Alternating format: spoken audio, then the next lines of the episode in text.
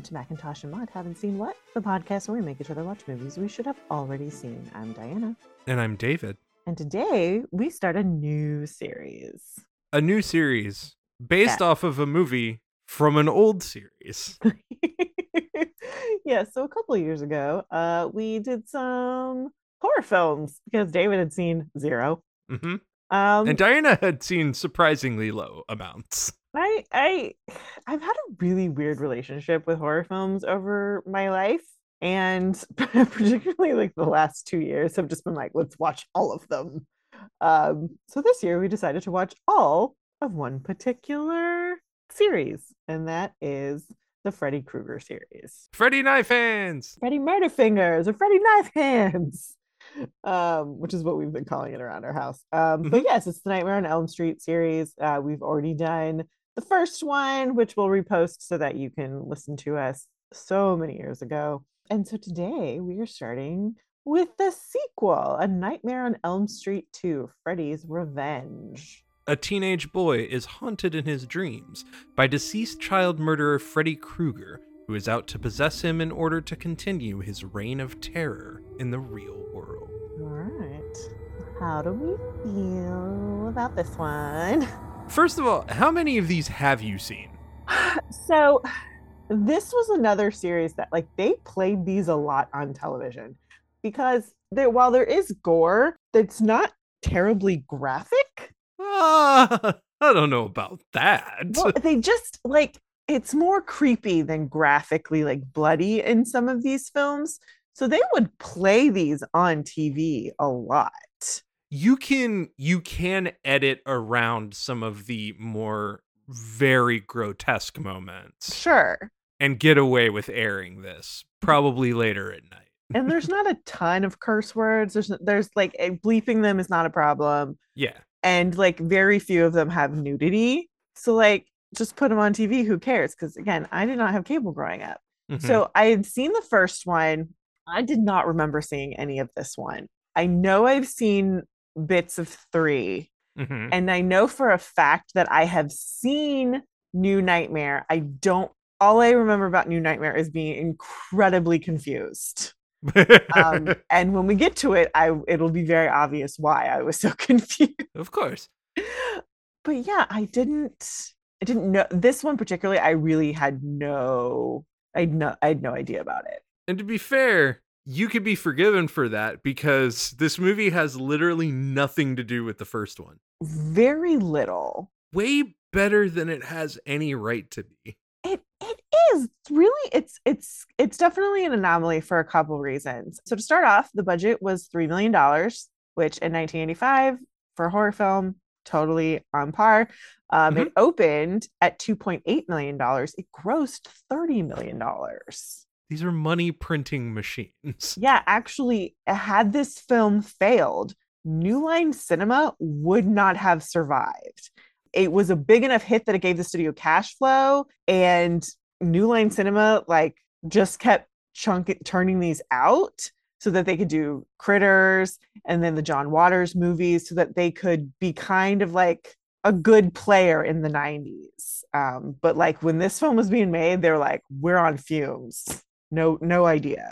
It's really interesting because in the 90s, New Line became the place that released the kind of edgy blockbuster movies. The things that were super popular, but were also like, ooh, this is a little different. Yes, they were kind of how A24 is now. That stuff that no, like the first couple years of A24, where it's kind of like, this is an odd movie. How do we market this? Those are A24s. That's kind of how New Line Cinema was. It's like this probably isn't going to be like hit with all like the super big demographic, but probably enough for us to make money. So let's do it. Okay, let, let, let me let me redirect here. New Line Cinema, as I recalled, was the studio that put out Austin Powers. Okay, Yeah. that's very different than A24. Yeah, but Austin Powers was what, 1999? Seven. 97. This is 1985. Things change a lot Yeah, fair. in 12 years. Also, the 80s are the weirdest mix of giant blockbusters and the dreck that you have never ever heard of in your life. Yeah, it's awesome. It was boomer bust for that entire decade. Uh huh. But yeah, this is it's a money printing machine, so why not continue to make it? Yeah. However, like like you said, it, without this one, they couldn't have done it. And part of the reason it does that is that it continues the lore, Mm-hmm. pushes it in a slightly new direction without taking away any of the elements that were great from the first one. Well, our creator doesn't feel that way. I'm sure he does not. Wes Craven, who created Freddy Krueger and who was also the director of Nightmare on Elm Street, was very against a sequel. He did not want anything to do with the sequel. He did not want to direct this. He hates this film. Sounds about right. He thought the script was substandard and took too many liberties with, with Krueger and broke too many of the rules set up in the original, uh, specifically the pool scene. The pool scene is going to come up a lot. They're like, that would never happen. Yeah, well, how so though? I mean, I, I we could say that, but I don't think it does. I think again, you can set up new rules, but the whole point of this movie is Freddy has possessed a kid. Sure, but that's the thing is Freddy is killing outside of himself and outside of dreams. Those were the rules that were established. And I don't have a problem with that. Yeah, but him like terrorizing a pool party and trying to kill a bunch of people in the pool makes no sense because he wasn't possessing Jesse at that point. Honestly, it's because it's just very poorly done. Yeah, it's it's just awful. Like, but also again, if it was Jesse, then it would make more sense. But he wasn't possessing Jesse at that moment. I still didn't care. That's fair. A lot of this movie, again, was still way better than it had any right to be because the moments that click actually make a ton of sense. And then you have a pool scene, which is kind of tacked on for no good reason, but also still kind of works. So, a little more peek behind the curtain on this film is the studio head, Robert Shaye, who his name is on all these films. He micromanaged every aspect of this production. He stepped over lines, he offered orders that really should have come from the director, and basically ruined any relationship between him and our director, who we'll talk about in a little bit, Jack Sholder. And he rushed production.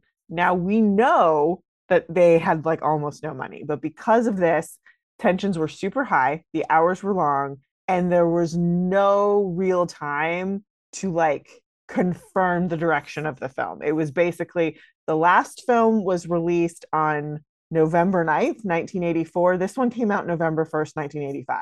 That Yeah. So we could complain about all that a lot, but again, Yeah. The flip side is they've got to make some goddamn money. No, I completely agree, but that definitely plays into some of the decisions that were made in this production because they weren't made, they were told. So I guess the problem is is that I don't know that there's that many moments on screen Uh-huh. that unless you know that specific fact, it really makes an impact for the Mhm. watching experience. Yeah. Like I I kind of heard some of the rumors around it and some of the subtext ideas that are going on with the film.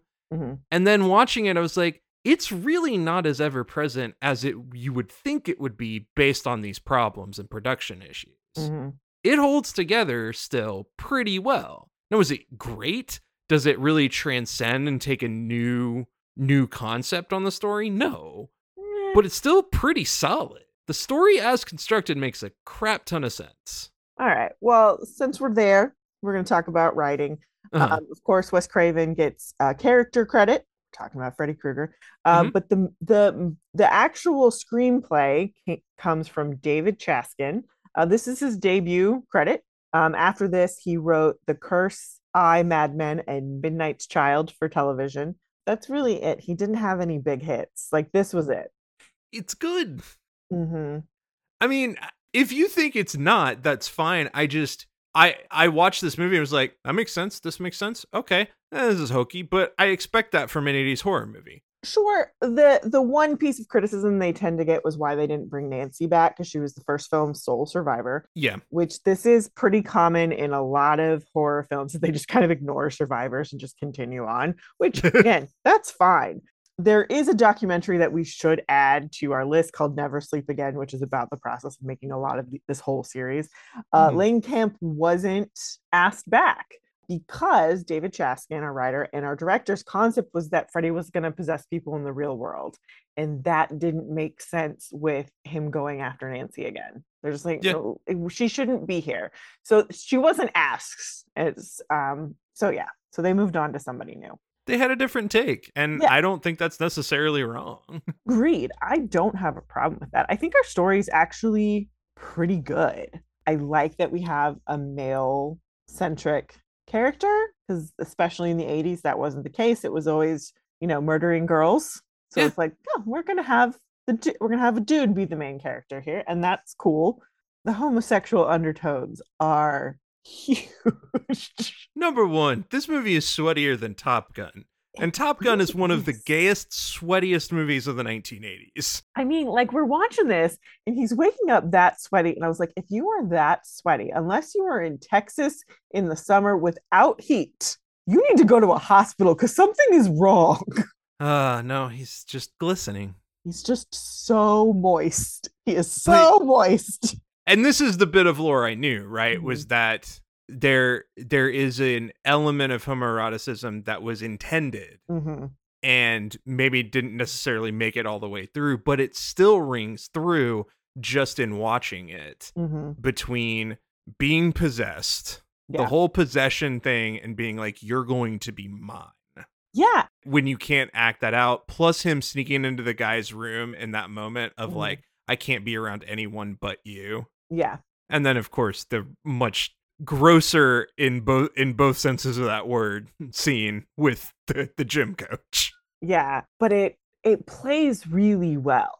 I think if we had better dialogue, it it could have really like sung so well. This film has become, you know, a, a gay horror icon. You know, Jesse's character is because of all of this, but and rightly so. It's great. hmm And I think I mean you you can go one of two ways. You could either actually play that, which in 1985 they were never gonna fucking do. Like No. we could talk all we want about studio infringement, but the truth is, New Line Cinema was never gonna go for that. No, and, and even that's even if your producer wasn't a raging asshole. Sure. And I'm fine. I'm fine with that. I actually think writing it with Jesse being gay, like in your mind, the, these are all going to be gay characters. That's fine. And then you pull it back so that it's not explicitly said. I think that plays better. well, and if if I redid it today, Uh huh. what it would be is that he's struggling to come to terms with his sexuality while dealing with all of this Mhm. and then you play that subtext for the much bigger undertone that it is Yeah. where he doesn't understand what's going on and Freddy is using that to his advantage. yeah, but just like in a way less homophobic way.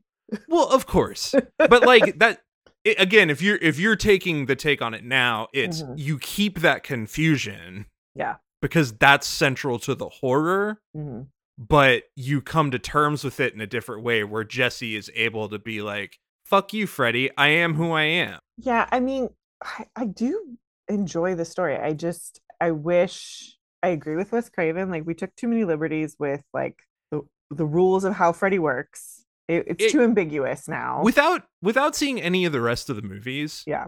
if they maintain the rules of Freddy Mhm, being a killer in your dreams throughout the rest of the series, mhm. then I I would understand that complaint. But to my mind, it it's also that it's it's like the John Carpenter thing. Mhm. and this is this is not really to shade Wes Craven, but it is interesting that when John Carpenter was taught, you know, discussed the sequel for Halloween, Mhm. his whole thing and his thing has always been, he's like, look, if they want to make sequels, I don't give a shit. I just am not gonna make it.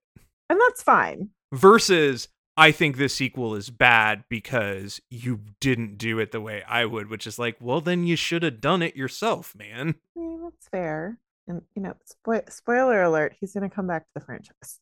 good that's good but i it, it is that it is that difference and and like i i respect the john carpenter move just a little bit more of like i i get that it's a cash cow and they're gonna do what they do i'm just not gonna be a part of it Well, there is an there is an element of if you want to control what happens, then you have to be in charge. It's That's- really true, and Yeah. and you know the the flip side is is that Wes Craven is also kind of like John Carpenter. He has singular ideas, and he Mhm. doesn't really want to revisit them. Until he, He- does. Uh, I yeah, but throughout most of his movies, like he did come back, of course, but throughout most of his stuff, you see him. It's like I tell one story Mhm. and then I move on to a new one. And that's fine. So I, He- it is what it is. I just that complaint doesn't ring quite as true to me as the fact that it's an 80s horror movie. The dialogue's real bad. Yeah, that's really our bigger problem here is the dialogue. I will say the acting has improved significantly from the original. Okay. I I don't know that I agree with that. Um, Everybody's a lot more believable in this movie. well, let's let's not let's not rush to the actors. Let's talk about our directors. Okay. So our director for this one is Jack Sholder. Uh, before this, he directed Alone in the Dark. After The Hidden Renegades, pretty much every TV movie you've ever heard of, and then most recently Supernova. Okay. It, it's it's 80s horror movie sequels. The directors are never going to be big names.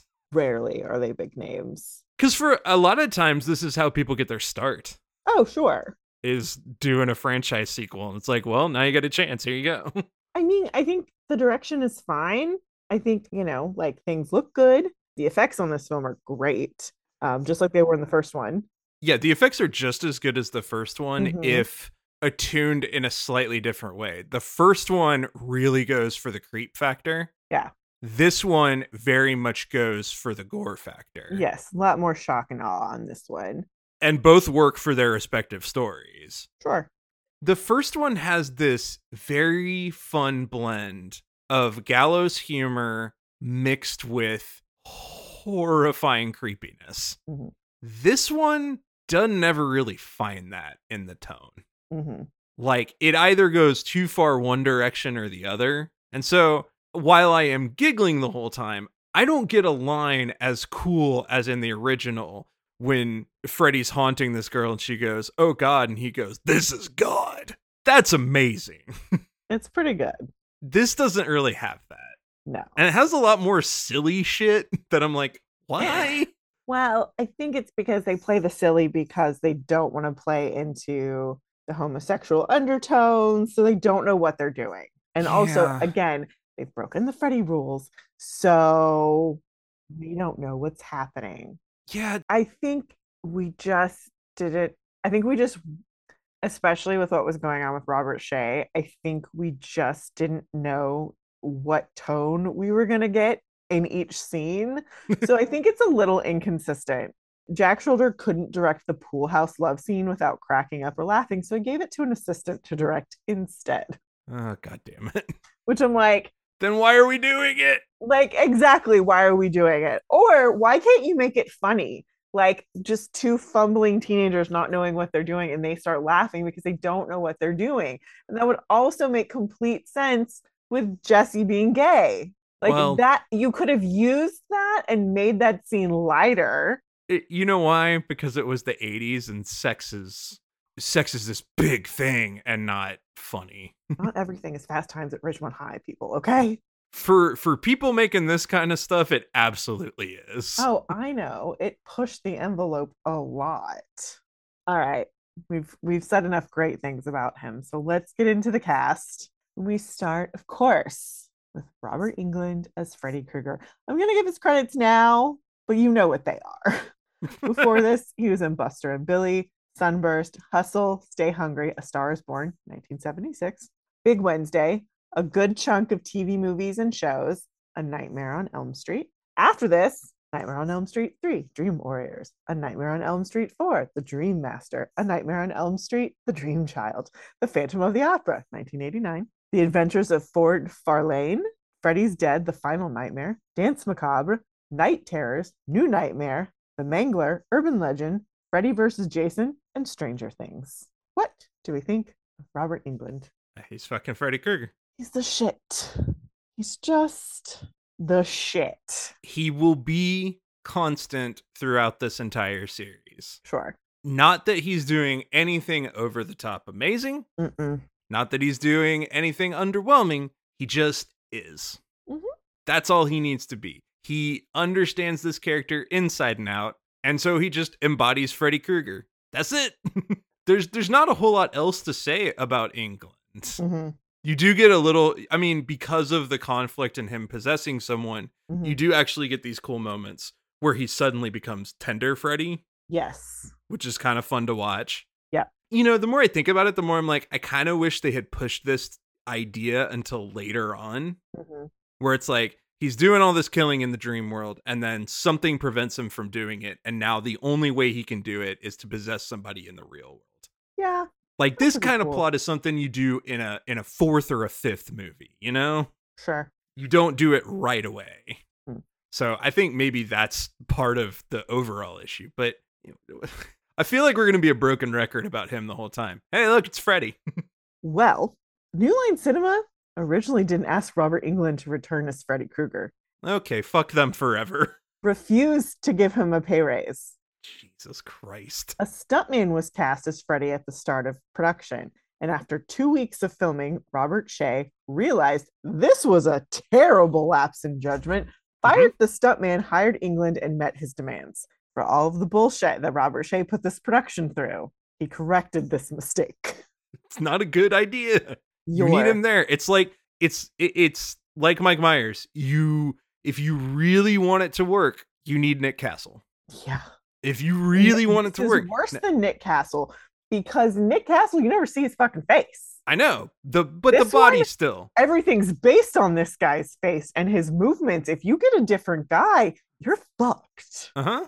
Like trying to replace Doug Jones. You cannot do it. No. All right, next we go on to our second lead, uh, Mark Patton as Jesse Walsh. Before this, he was in Come Back to the Five and Dime, Jimmy Dean, Jimmy Dean.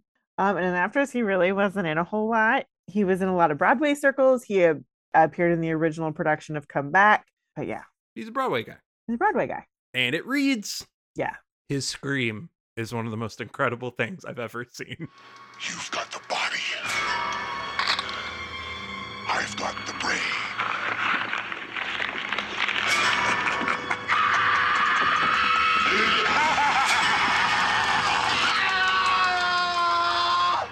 His scream, his scream is really good. He is truly a scream queen. Yeah. He's very good.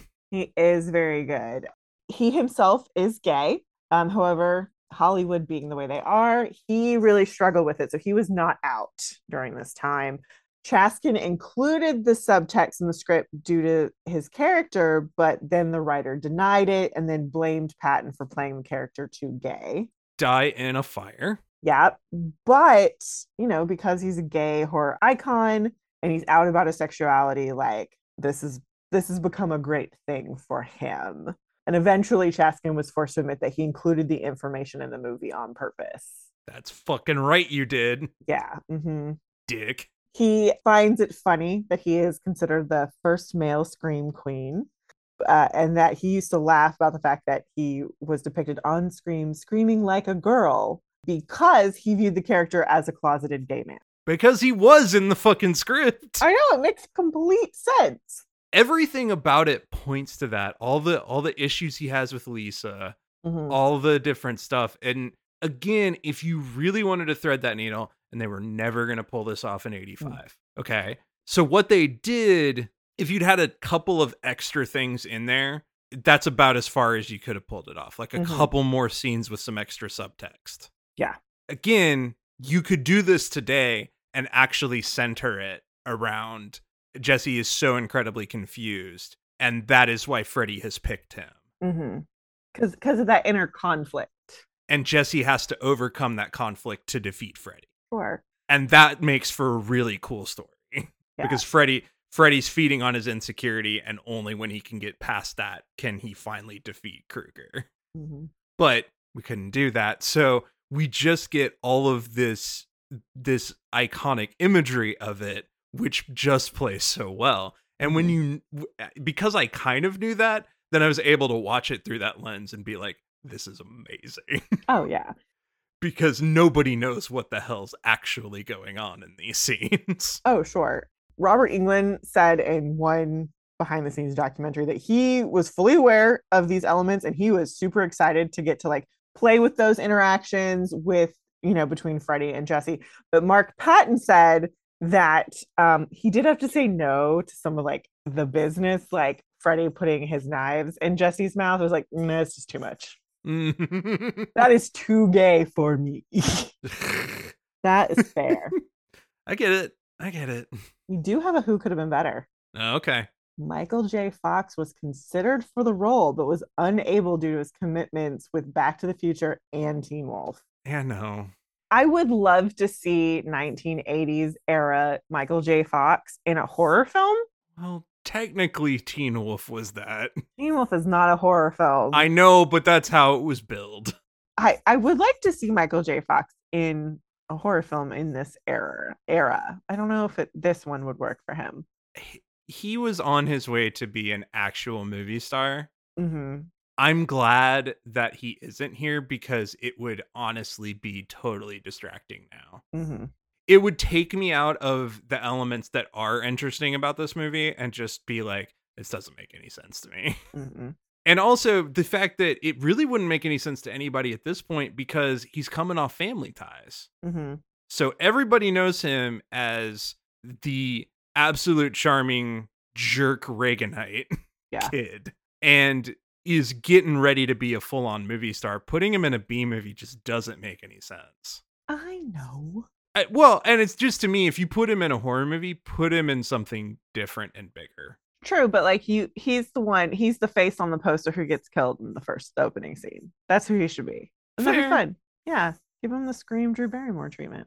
I just, I think it would, it, it's better that it's somebody I don't know hmm being in this movie because of just how it sits in the canon. I do agree. I I kind of prefer when the lead of a horror film is they don't have to be unknown, but a little less flashy. It's because of the stakes. Unless you're really gonna like you're gonna cast some crazy awesome movie star and you're gonna kill him right away, like do it. Do it. I mean, it, It eh, doesn't happen. yes and no. It depends. It depends on the kind of horror movie you're making. Yeah, yeah, yeah. If you're doing psychological horror, please give me an amazing actor. I want an amazing actor all the time, but some of them are very high priced. well, yes, that new line couldn't fucking afford it. That's for sure. no. All right, next we have Kim Myers as Lisa Weber. This is her debut film. After this, she was in In the Mood, Illegally Yours, State Park, White Palace, a bunch of TV, Hellraiser Bloodline, and The Pretender. What do we think of Kim Myers? She's present. She is there and knows her lines. She's a little bit better than that. She was allegedly cast due to her resemblance to Meryl Streep. And Vaguely. she no she really does if she like if you look at um meryl streep's daughters mamie or grace she looks so much like them Yeah. she really does um mark patton was also very insistent on wanting her for the role of lisa Okay. so they they're appropriately awkward together so okay fine it's it's just it's such a failure of imagination of writing a female character. sure yeah like um it's just so badly done. not not well done Like at least Nancy at least Nancy in the original one has a shit ton of agency, is thought out and crafted well. And the Mhm. failures in that movie were just due to greenness of actors sure and not the actual meat of the script. Here, it's both hmm to some degree. It's it's that thing of uh, Kim Myers is a perfectly fine actress, but she has nothing to work with. So it's not like she has anything she can elevate. Yeah. Next, we have Robert Rusler as Ron Grady, the best friend. Before this, he was in Weird Science. After this, he was in Vamp, Thrashin. Sometimes they come back, Babylon 5. And then he had a lot of guest star appearances and random roles. He's a big, meaty himbo He is a meaty himbo. who we think this is a pretty fun fake out. We think he's going to be a bully. Yeah, we start the way they started that out with him, like them not getting along, and then they just become like best friends through detention, essentially, was great. I wish we had a little bit more development of that relationship. Well, because you know where that's headed. Sure. And I'm fine with that. I would have loved more of that. right. uh, because we went from zero to best friends very quickly. and w- and what it should have been was zero to huh, you're kind of cool to best friends to oh. Mm-hmm. And then in that last minute of oh, that is when Ron gets killed by Freddy possession. Yeah. Again, the heartbreak from Jesse reads even deeper hmm when you actually have that there. Oh, totally. God damn it. No. Robert Rusler auditioned for the role of Grady on the last day of shooting Weird Science. Robert Downey Jr. drove him to the audition. the 80s were so fucking weird, It was a man. weird time, man. All right, our Arpons. Random people of note. I was hoping you would do the song. Got Hope Lange as Mrs. Walsh. She's a 50 star who had notable appearances in Clear and Present Danger, Blue Velvet, and Death Wish. Marshall Bell is Coach Snyder. Um, he's one of those that guys. Uh, he was also in Starship Trooper, Stand By Me, and Total Recall. You ever want a smarmy military asshole? You hire this dude. Yeah, you just want a guy who yell at yells at people in gym shorts. This is your guy. He's like the angrier Henry Czerny. Kind of, yeah. Christie Clark as Angela Walsh. She went on to do a 33 year run in 1,619 episodes of Days of Our Lives. Incredible. That's insane. Some people find soaps and it is their calling. And That's- good for them. and soaps are a wild ride. Like, that is TV on steroids. it's a totally unique style of acting that if you Oh, manage to land it, if you can make that kind of a run doing it, it means you have some otherworldly type of skill. you have a you have a gear particularly for memorization that is Mhm. unmatched lyman ward as mr grady it's ferris bueller's dad huh? Yeah, he's just here. yeah steve eastin as a policeman um, he was one of the black sox in field of dreams and a guard in con air previously covered in the series Mhm. we have brian wimmer as the do-gooder um, he was in the 90s flipper series and then we have robert shaye our producer as the bartender in the bar that jesse finds himself in I do like it took me a second to think about do gooder, and then I went, Oh right. Hey man, we're not gonna hurt you. Grr, grr, grr. Why would you ever try to bargain with Freddy Krueger? i know all right trivia Trivia. Right in the opening sequence the bus driver is robert englund without the freddy makeup Yeah. I mean it makes sense. totally he's got to show up occasionally You've got to throw him in there for some pepper. This one's a tiny bit spoilery, but this is the only nightmare film in which the lead character is male. Oh, okay. That's pretty common. Yeah. Robert Englund did state that this was his least favorite Nightmare on Elm Street movie. That makes sense given the mm. production woes. Uh huh. Like oftentimes, because I'm gonna tell you this, I, I got a feeling this isn't gonna be my worst one. Fair. But I totally get when actors are like, "Yeah, I understand y'all love that movie, but it was hell, so Like, absolutely not." The experience making it was not great. So No. I don't love talking or thinking about it. Don't want to watch it. Thanks. Valid. Valid. Makeup effects artist Kevin Yagher replaced David B. Miller, who designed the Freddy makeup for the original. Yeager only had a few pictures of the original film as reference, so he redesigned Freddy's look. Um, he studied pictures of burn victims and made changes, mostly to bring out the facial bones. And he really wanted to make Freddy look more like a male witch. Um, and he gave uh, Freddy red and amber eyes to make him more demonic looking. It works. I like it. You do get a lot more detail with him, so Yeah. you can see his expressions a lot more. Yeah, I do like the bringing out the facial bones thing because I think it works better. Like his face is more expressive that way. Yeah, in the works really original, well. in the original, it's all his body, It's a, it's a, it's more body. and in this one, you're actually getting to see his face as well. Yeah. Whale song was added to the background music anytime Freddy was on screen, adding to the film's eerie dream feeling. This is before we had created some of the modern horror musical instruments that we use now. The film was extremely well received in Europe as residents of those countries caught and loved the sexual overtones. This overseas popularity is what convinced producers to continue making sequels. the thing they absolutely wanted to hide Uh-huh. is the thing that sold people on it. Mhm. God bless these cocaine addled doofuses. The room, which used to be Nancy's old bedroom, has a different layout. In A Nightmare on Elm Street, the door was attached to the same wall as the window, whereas in this film, the door is more in the middle. And it's possible the house was partially remodeled in between the, the events of the film, but it's just it's noticeably different. That is that is one of the biggest stretches I can think of because I guarantee you it's the set designer did not pay attention to the old one. Correct. The dance scene was meant to be an homage to risky business, but Mark Patton was reluctant to filming it. He kept getting pushed and pushed. It was originally stated in one of the documentaries that Patton choreographed the scene himself and told filmmakers to just roll the camera.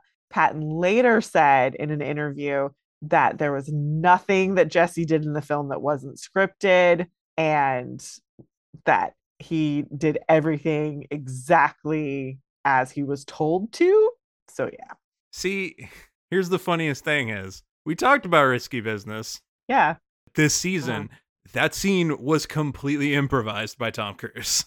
Yeah. And it reads as so much more natural than whatever Yeah. this shit is he's doing. Unlike the first film, this film shows Freddy's sweater has stripes on the sleeves. In the previous film, the stripes were only on the torso of the sweater and the sleeves were solid red. Mm. When Lisa finds Nancy's diary while helping Jesse unpack, she reads the address as 1428 Elm Street. The address of the house used for all exterior shots is 1428 North Genesee Avenue in West Hollywood. Another fun fact that house was recently sold. And when it was sold, the owner was released at the same, or the previous owner, we don't know who the new- new owner is. The previous owner was Lorene Scafaria, the director of Hustlers, as well as a bunch of other things, but that was her, that's her big claim to fame. She is also the longtime partner of Bo Burnham. This house has a guest house in the back, and that is where Bo Burnham filmed inside. So the Nightmare on Elm Street house has been working a lot over the years. More more existential horror, just and a, of a different kind. Absolutely. The school used in this film is also used in The Karate Kid from 1984. You find a good high school, you're gonna use it forever. especially in LA. Uh, special effects man Rick Lazzarini created a demonic parakeet puppet for the scene in which the pet bird flies around and explodes. The puppet was not used because the filmmakers wanted a regular looking bird. Mhm. It's always fun when they mock something up and then everybody looks as like, ah, it looks like shit. Jesse has a hat and a separate green and red sweater in his closet, a reference to the fact that Freddy Krueger is possessing his body while he's sleeping. yep. Jesse's car is the same car used in the television series Freddy's Nightmares. That doesn't start until 1988. In A Nightmare on Elm Street, the front door is blue and the convertible is red. In this film, the front door is red and the convertible is blue. Ooh. Mhm. In the breakfast scene near the beginning, the family is eating Fu Manchu's cereal. Dear God.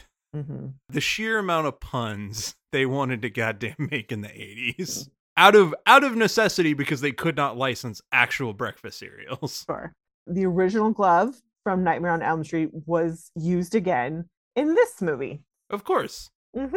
You've, why wouldn't you? Well, so well, sometimes things get redesigned. So since they redesigned his makeup, I could see them reusing, re, like redesigning, like the knife hands. Nah, you got to keep the same knife hand. You got to keep that one thing constant. Something. Well, he's got a hat and he's wearing red and green. So there you go. He, they changed the sweater. They did change the sweater, but also he they didn't have the arm effect this time that they had in the first one. So it makes a little more sense. All right, that brings us to ratings. Ratings. Every film we have our own specific rating. This time, I mean, I think for the whole series, it's got to be Freddy Knife Hands. Oh, we can do better than that. How many There's knife fingers? Specific things. Demon parrots. Fine. How many demon parakeets are we going to give this film? you go first. It's your movie. Ah, yeah, I'm doing the series. And 3.5. Ooh. 3.5. Like the story, solid. Solid story beats, fine. But like we need a major like pass through on this dialogue and we need to pump up the gay. You're losing one point for dialogue and half a point for toning down the gay. I want a super gay Freddy. I'm going three, Okay. primarily for the same reasons, and Yeah. it's it is a very entertaining watch. You will stick through it. I still, goddamn, the way they do adults with these movies is so dumb. Yeah, I do like that in more modern horror, like the parents aren't completely idiots. Sometimes they're oblivious, but they're not both oblivious and dumb. And to be fair to the script, that is a key component of the Freddy series, and that the grown-ups are refusing to believe. Yeah. but I fine. you can do that in a way that also doesn't make them look like buffoons that you cannot, you know, comprehend that they would act in this way around their own fucking children. Mm, Jesse's dad is just god awful. yeah. so it, that probably knocks it down that extra half a point. But I mean, it's it's really watchable and fun. I just they're beyond our our two leads. Everything else is just kind of meh. Very much so. So while it's really entertaining, while it's a really interesting take on the story, and I'm not as I, I don't have as many problems with the story changes that they made. I, I do think we need a little bit better rounding out of everything here. Fair. So then that leads us to what, Diana? Where where where do we go next with Freddy Knife Hands? So next one is Nightmare on Elm Street 3 Dream Warriors. Ooh. Do you think we're going back into dreams? I think there will be more dreaming. Do you think there'll be wars w- warriors within those dreams? I think people will have to survive and fight Freddy, therefore they are warriors. oh. And now this one I definitely have seen bits of from being on television and it was very confusing and I keep mixing it up in my brain with 21 Jump Street and I think that's because of Johnny Depp. All I know is there was supposedly some very big Dream Warriors vibes going on in Riverdale for a couple episodes. Ooh, okay, that'll be interesting to look at. hmm Hmm. All right. Well, until next time. Have a good movie.